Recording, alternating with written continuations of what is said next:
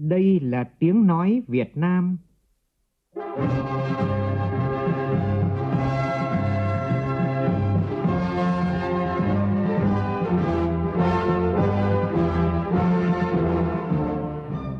là tiếng nói Việt Nam, phát thanh từ Hà Nội, thủ đô nước Cộng hòa xã hội chủ nghĩa Việt Nam.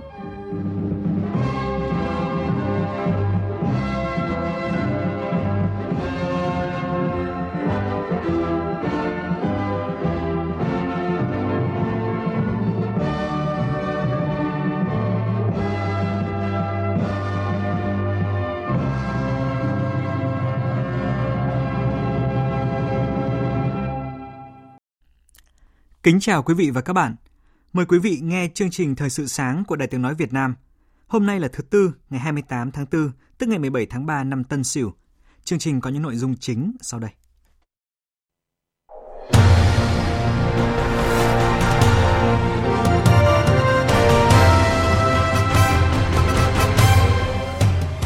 Với tỷ lệ tuyệt đối, Hội đồng Bảo an Liên Hợp Quốc thông qua nghị quyết về vấn đề bảo vệ cơ sở hạ tầng thiết yếu đối với sự sống còn của người dân do Việt Nam đề xuất trên cương vị Chủ tịch Hội đồng Bảo an. Bộ Giao thông Vận tải đề nghị nghiệm thu đường sắt Cát Linh Hà Đông để khai thác từ ngày 1 tháng 5.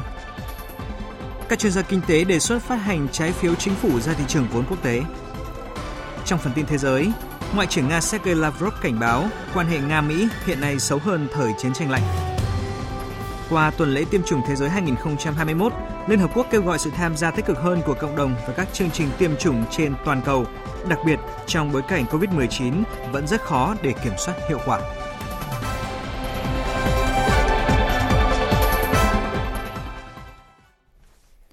Bây giờ là nội dung chi tiết. Tối qua theo giờ Việt Nam, trên cương vị Chủ tịch Hội đồng Bảo an Liên Hợp Quốc, Bộ trưởng Ngoại giao Bùi Thanh Sơn đã chủ trì phiên thảo luận mở cấp bộ trưởng về chủ đề bảo vệ cơ sở hạ tầng thiết yếu đối với sự sống còn của người dân dưới hình thức kết hợp trực tiếp và trực tuyến.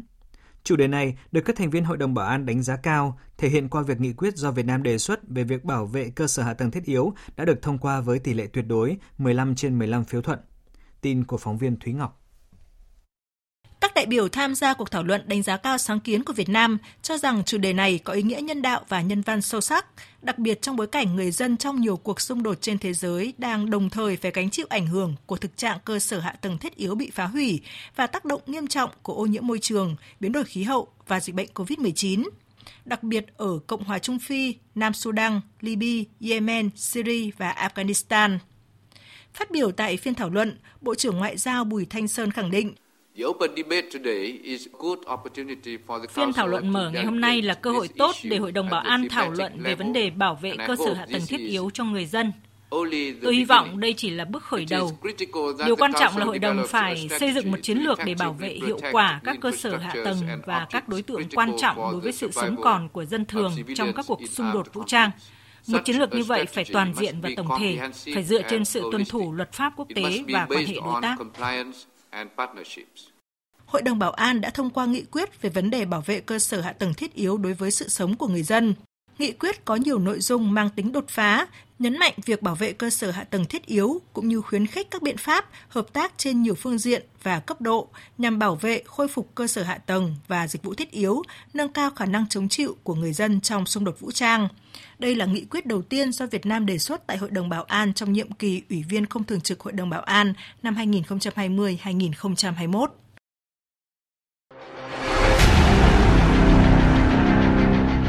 Đẩy lùi COVID-19, bảo vệ mình là bảo vệ cộng đồng.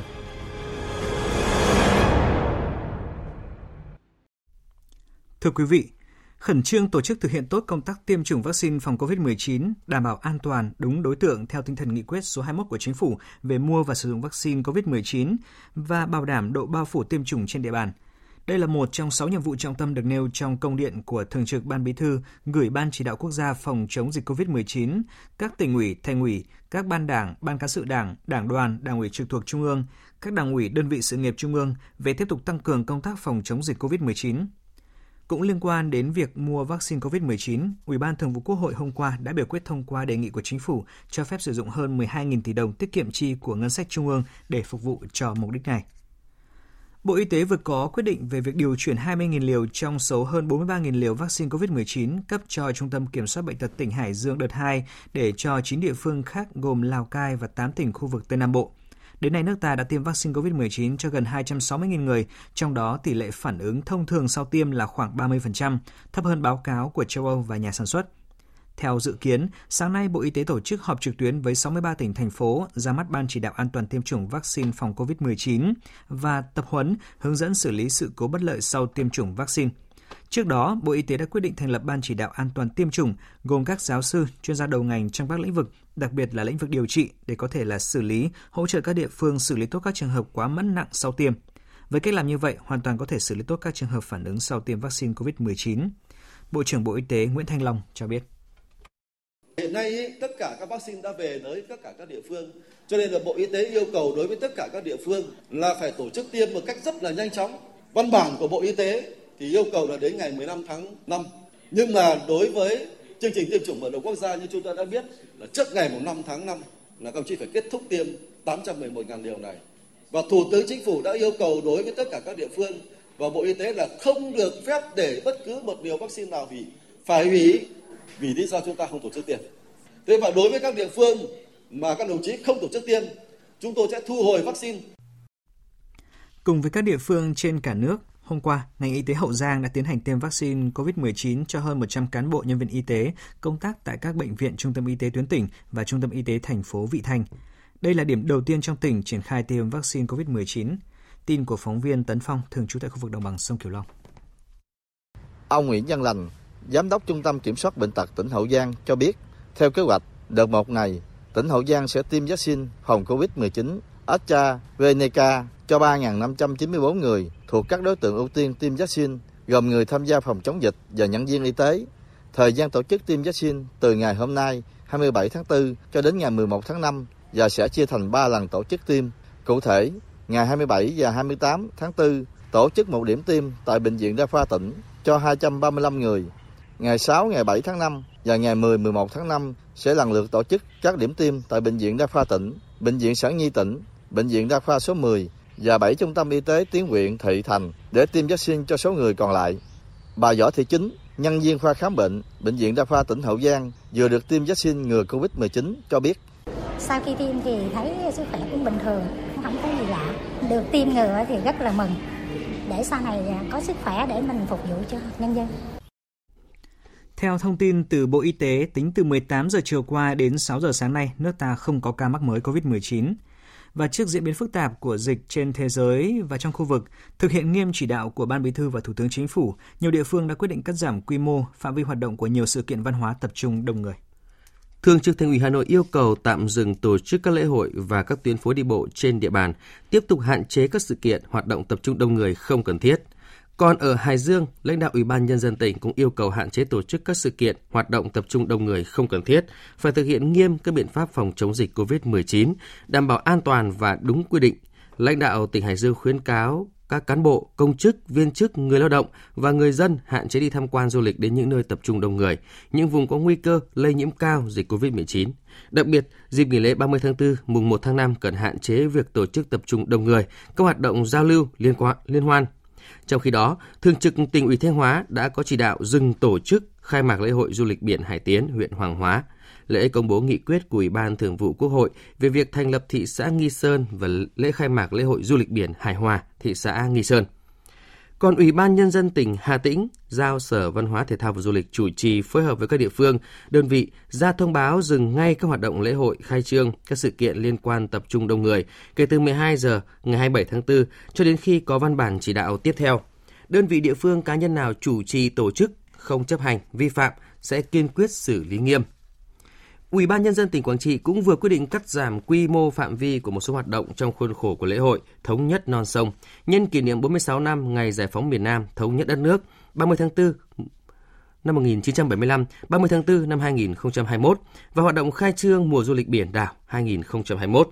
Ông Hoàng Nam, Phó Chủ tịch Ủy ban nhân dân tỉnh Quảng Trị cho biết, tỉnh Quảng Trị đã nâng mức độ phòng chống dịch lên mức cao nhất nhằm mục đích không để dịch bệnh xâm nhập vào địa bàn, đảm bảo các hoạt động kinh tế xã hội, cuộc sống của nhân dân điều chỉnh cắt giảm quy mô, nhưng mà cái mục tiêu của nó vẫn cố gắng đạt được thì chúng ta phải thay đổi một số các cái hình thức tổ chức và tất cả các hoạt động còn lại được triển khai thì cũng phải tăng cường đảm bảo các yêu cầu phòng dịch ở mức cao nhất. Thưa quý vị, dịch bệnh COVID-19 trên thế giới hiện đang rất phức tạp, tiếp tục gia tăng về lượng người mắc bệnh, số người chết và bùng phát trở lại ở nhiều quốc gia trên thế giới, trong đó có một số nước láng giềng có chung đường biên giới. Nguy cơ tiềm ẩn dịch bệnh bùng phát trở lại nhất là dịp nghỉ lễ 30 tháng 4 và mùng 1 tháng 5 sắp tới. Bộ Y tế đã kêu gọi mỗi người dân thực hiện 5 khuyến cáo mới như sau. Một là hạn chế đến nơi công cộng tụ tập đông người không cần thiết. Hai, không được chủ quan lơ là, luôn đề cao cảnh giác phòng chống dịch. Khi phát hiện các trường hợp nghi ngờ nhập cảnh trái phép cần lập tức thông báo ngay cho chính quyền địa phương để tổ chức cách ly, xử lý kịp thời. 3. Thực hiện tốt khuyến cáo 5K, khẩu trang, khử khuẩn, khoảng cách, không tụ tập, khai báo y tế để phòng chống dịch COVID-19. 4. Liên hệ với đường dây nóng Bộ Y tế 1900 9095 để được tư vấn khi cần thiết. 5 mỗi người dân Việt Nam hãy đồng lòng quyết tâm giữ vững thành quả đã đạt được trong phòng chống dịch COVID-19.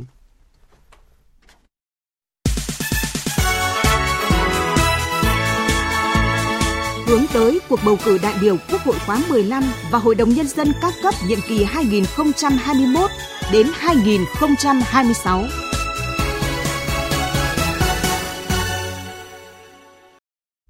Thưa quý thính giả, Hội đồng bầu cử quốc gia vừa công bố danh sách 868 người ứng cử đại biểu Quốc hội khóa 15 tại 184 đơn vị bầu cử trong cả nước để bầu 500 đại biểu Quốc hội. Đáng chú ý, tính chung trong cả nước, số người ứng cử là phụ nữ có 393 người, chiếm tỷ lệ hơn 45%. Người ứng cử là người dân tộc thiểu số là 185 người, chiếm tỷ lệ hơn 21%. Người ứng cử là người ngoài đảng có 74 người, chiếm tỷ lệ hơn 8%. Về độ tuổi bình quân là 46 tuổi, người cao tuổi nhất là 77 tuổi và người trẻ tuổi nhất là 24 tuổi. Tại cuộc họp báo công bố danh sách này chiều qua, trưởng ban công tác đại biểu của Ủy ban Thường vụ Quốc hội Nguyễn Thị Thanh đã giải đáp nhiều câu hỏi liên quan. Về việc ra soát người ứng cử đại biểu Quốc hội có hai quốc tịch, bà Nguyễn Thị Thanh nêu rõ. Ra soát hai quốc tịch, lần này chúng tôi cũng có rất nhiều kinh nghiệm. Quốc hội khóa 15 này, chúng tôi đã yêu cầu rất rõ về việc khai hồ sơ lý lịch về quốc tịch và quy định rất rõ là đại biểu Quốc hội Việt Nam chỉ có một quốc tịch và một việc nữa là chúng tôi đã phối hợp chặt chẽ với Bộ Công an để giả soát hồ sơ, loại trừ những cái việc người ta kê khai chưa thật là trung thực, chưa thật là chính xác. Đối với trường hợp ông Nguyễn Quang Tuấn, giám đốc bệnh viện Bạch Mai được giới thiệu ứng cử đại biểu Quốc hội khóa 15 được báo chí dư luận quan tâm, bà Nguyễn Thị Thành cho biết. Đến tại thời điểm này thì Bộ Công an đang trong quá trình điều tra vụ việc có khẳng định là ông Nguyễn Quang Tuấn có ký một số văn bản có liên quan. Nhưng để khẳng định có vi phạm pháp luật hay không thì còn đang trong quá trình điều tra. Cho nên quá trình lựa chọn cũng còn diễn ra trong cái thời gian đến khi nào công nhận kết quả bầu cử. Thậm chí là có khi là cử tri bỏ phiếu rồi nhưng trong quá trình mà còn có những phát hiện vi phạm quy định pháp luật không đủ điều kiện tiêu chuẩn vẫn còn có quyền để đưa những người ấy ra khỏi danh sách và không trúng cử. Thưa quý thính giả, Hội đồng bầu cử quốc gia vừa cho phép tổ chức bầu cử sớm tại 24 khu vực bỏ phiếu ở 6 xã biên giới thuộc huyện Nam Giang của tỉnh Quảng Nam vào ngày 16 tháng 5 tới. Trong khi đó, Ủy ban bầu cử tỉnh Cà Mau cho biết, Hội đồng bầu cử quốc gia đã chấp thuận việc tổ chức bầu cử sớm trên cụm đảo Hòn Khoai và Hòn Chuối của tỉnh này vào ngày 21 tháng 5. Còn huyện à, Bạch Long Vĩ của thành phố Hải Phòng được Hội đồng bầu cử quốc gia cho phép tổ chức bầu cử sớm một ngày so với ngày bầu cử toàn quốc.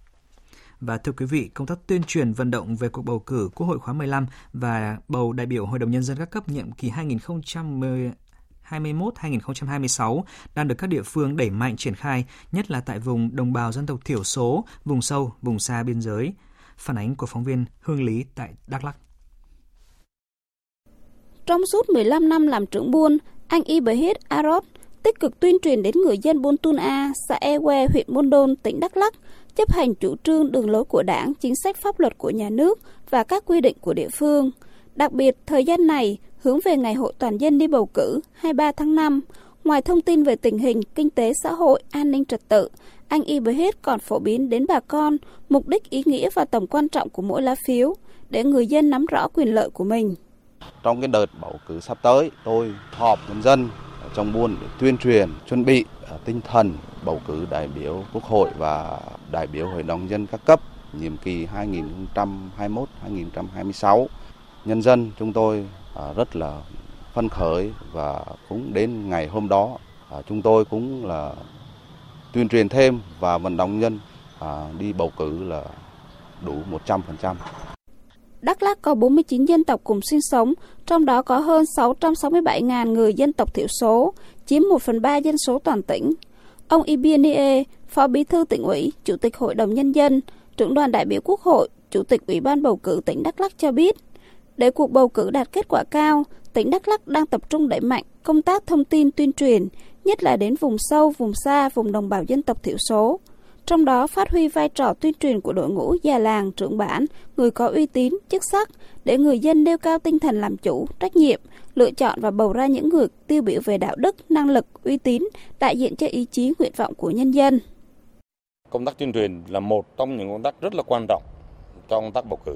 Đắk Lắk là địa bàn rộng, đông đồng bào dân tộc thiểu số, nhiều vùng có thể là không tiếp cận được các cái thông tin. Chính vì vậy là ngay từ khi mà thành lập các cái tiểu ban và chúng tôi thành lập là trưởng ban tuyên truyền đã có kế hoạch tuyên truyền là cho công tác bầu cử cho đến tất cả các cái vùng sâu vùng xa của tỉnh để làm sao tất cả những người dân để nắm được cái luật bầu cử và cũng như là nắm được là những cái công việc các bước công việc kể cả những người ứng cử trên địa bàn để họ lựa chọn những người tiêu biểu nhất đại diện cho họ thực hiện uh, nguyện vọng của họ đối với các kỳ họp của hội đồng cũng như kỳ họp của quốc hội. Xin chuyển sang các tin đáng chú ý khác.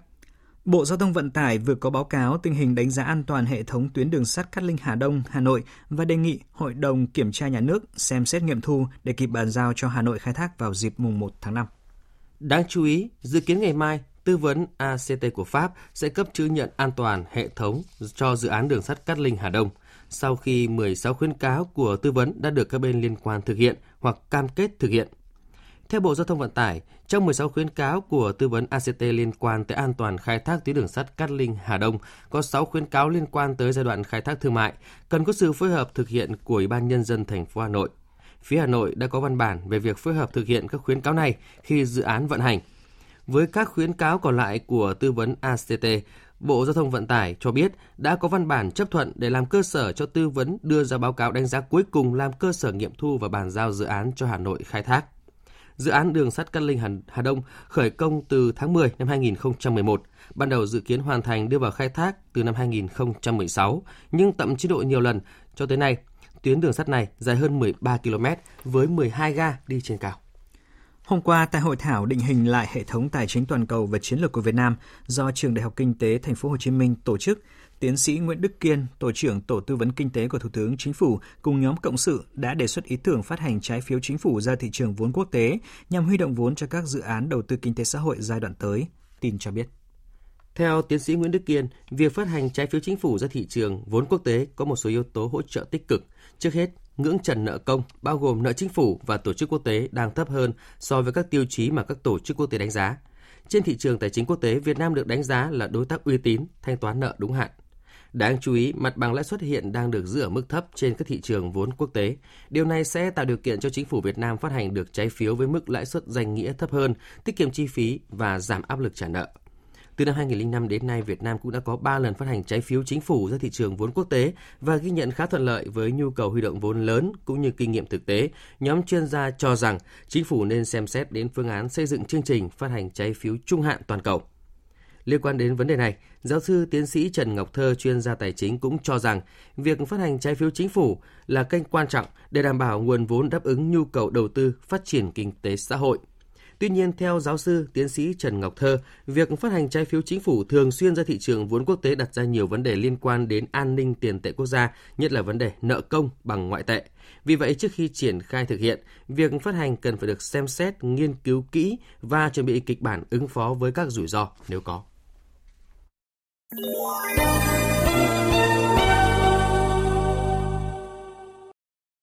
Xin chuyển sang phần tin quốc tế. Hôm qua, trong cuộc phỏng vấn với hãng tin RIA Novosti, Bộ trưởng Ngoại giao Nga Sergei Lavrov cho rằng nếu không có thay đổi nào diễn ra trong quan hệ giữa Nga và Mỹ, thì cả hai quốc gia sẽ sống trong chiến tranh lạnh hoặc là thậm chí còn tồi tệ hơn.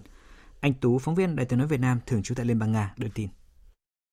Bộ trưởng Ngoại giao Nga Sergei Lavrov tuyên bố rằng quan hệ giữa Nga với Mỹ đã xấu đi nghiêm trọng dưới thời Tổng thống Barack Obama và đến Tổng thống Donald Trump cũng không thể trở lại bình thường.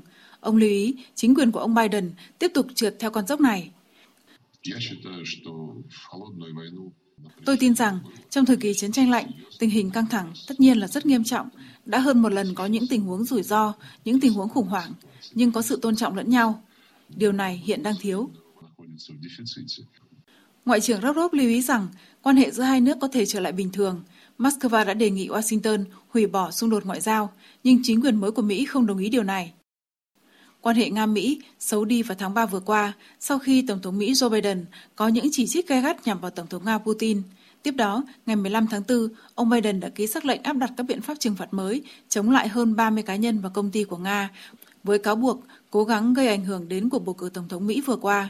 Ngoài ra, 8 cá nhân và pháp nhân đã bị đưa vào danh sách liên quan đến Crimea mà Washington cho rằng họ có liên quan đến việc chiếm đóng bán đảo và vi phạm nhân quyền.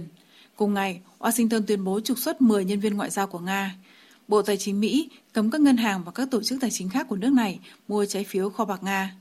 Để đáp trả, Bộ Ngoại giao Nga đã trục xuất 10 nhà ngoại giao Mỹ và khuyến nghị đại sứ Mỹ quay lại Washington để tham vấn. Tám quan chức Mỹ đã bị cấm nhập cảnh vào nước này. Nga cũng đưa Mỹ vào danh sách các quốc gia không thân thiện theo sắc lệnh của Tổng thống Putin ký ngày 23 tháng 4. Theo đó, các quốc gia này không thể thuê công dân Nga cho các cơ quan ngoại giao và lãnh sự của họ. Về tình hình dịch COVID-19 trên thế giới, tính đến sáng nay theo giờ Việt Nam, toàn thế giới đã ghi nhận hơn 149 triệu ca nhiễm SARS-CoV-2, trong đó có hơn 3 triệu 130 nghìn người đã tử vong.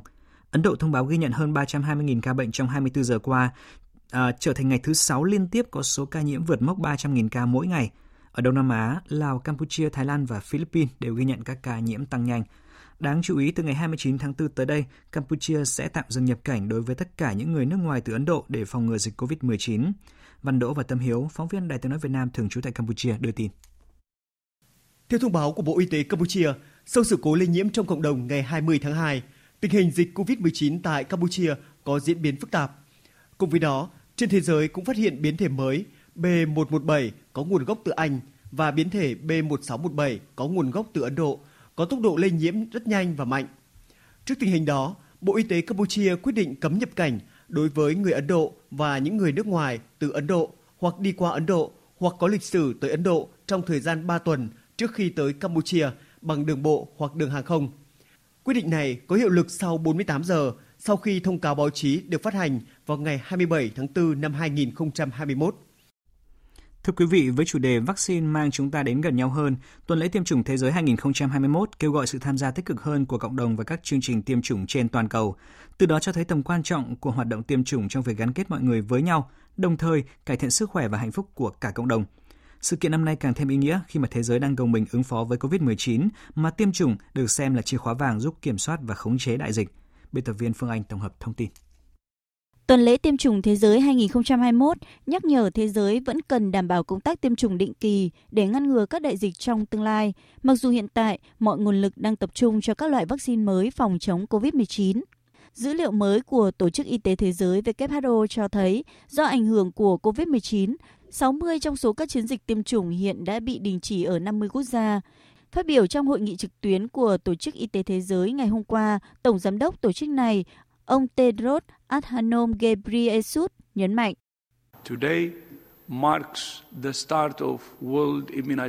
Ngày hôm nay bắt đầu khởi động tuần lễ tiêm chủng thế giới.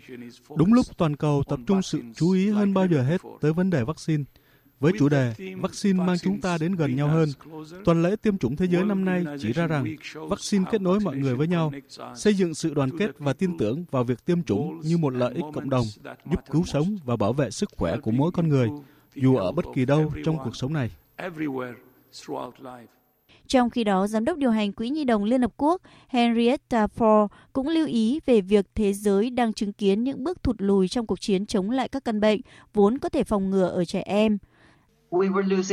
Ngay cả trước khi xảy ra đại dịch, chúng tôi đã lỡ mất cơ hội trong cuộc chiến chống lại các căn bệnh có thể phòng ngừa được ở trẻ em.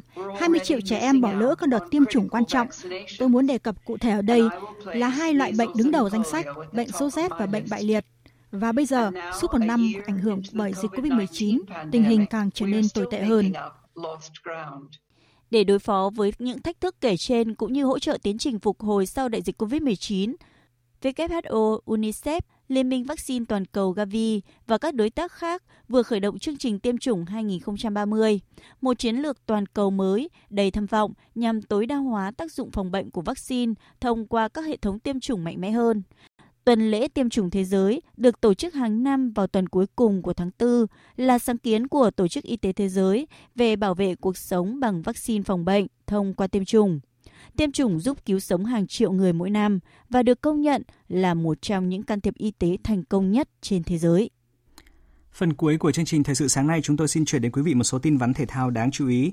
Chiều qua đã diễn ra các cặp đấu trong khuôn khổ vòng 11 giải bóng đá vô địch quốc gia V-League 2021. Câu lạc bộ Thành phố Hồ Chí Minh gặp Viettel tại sân Thống Nhất và trận đấu kết thúc với tỷ số hòa một đều.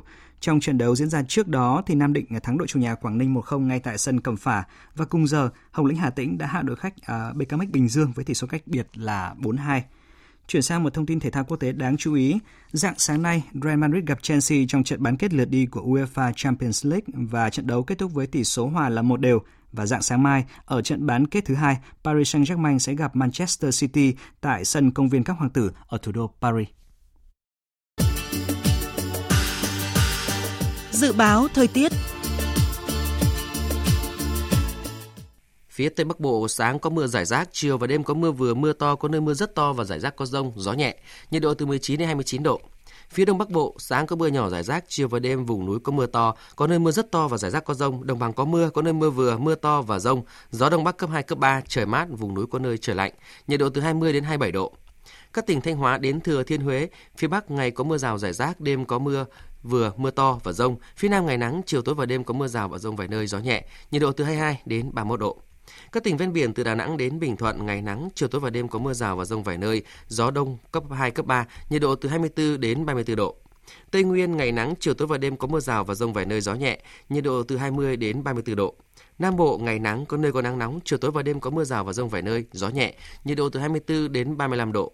Khu vực Hà Nội ngày có mưa nhỏ rải rác, chiều tối và đêm có mưa, có nơi mưa vừa mưa to và rải rác có rông. Gió đông bắc cấp 2 cấp 3, nhiệt độ từ 20 đến 27 độ. Dự báo thời tiết biển, Bắc Vịnh Bắc Bộ có mưa rào và rông rải rác, tầm nhìn xa trên 10 km, giảm xuống 4 đến 10 km trong mưa. Ngày gió đông bắc cấp 3 cấp 4, đêm tăng lên cấp 5, có lúc cấp 6 giật cấp 7, biển động. Nam Vịnh Bắc Bộ có mưa rào và rông rải rác, tầm nhìn xa trên 10 km, giảm xuống 4 đến 10 km trong mưa. Ngày gió đông nam cấp 3 cấp 4, đêm chuyển gió đông bắc cấp 4 cấp 5. Vùng biển từ Quảng Trị đến Quảng Ngãi có mưa rào rải rác và có nơi có rông ở phía Bắc. Tầm nhìn xa trên 10 km giảm xuống 4 đến 10 km trong mưa, gió đông nam đến đông cấp 3 cấp 4. Vùng biển từ Bình Định đến Ninh Thuận, vùng biển từ Bình Thuận đến Cà Mau, khu vực Nam Biển Đông, khu vực quần đảo Trường Sa thuộc tỉnh Khánh Hòa có mưa rào và rông vài nơi, tầm nhìn xa trên 10 km, gió đông cấp 3, cấp 4. Vùng biển từ Cà Mau đến Kiên Giang, Vịnh Thái Lan có mưa rào rải rác và có nơi có rông, tầm nhìn xa trên 10 km, giảm xuống 4 đến 10 km trong mưa, gió nhẹ.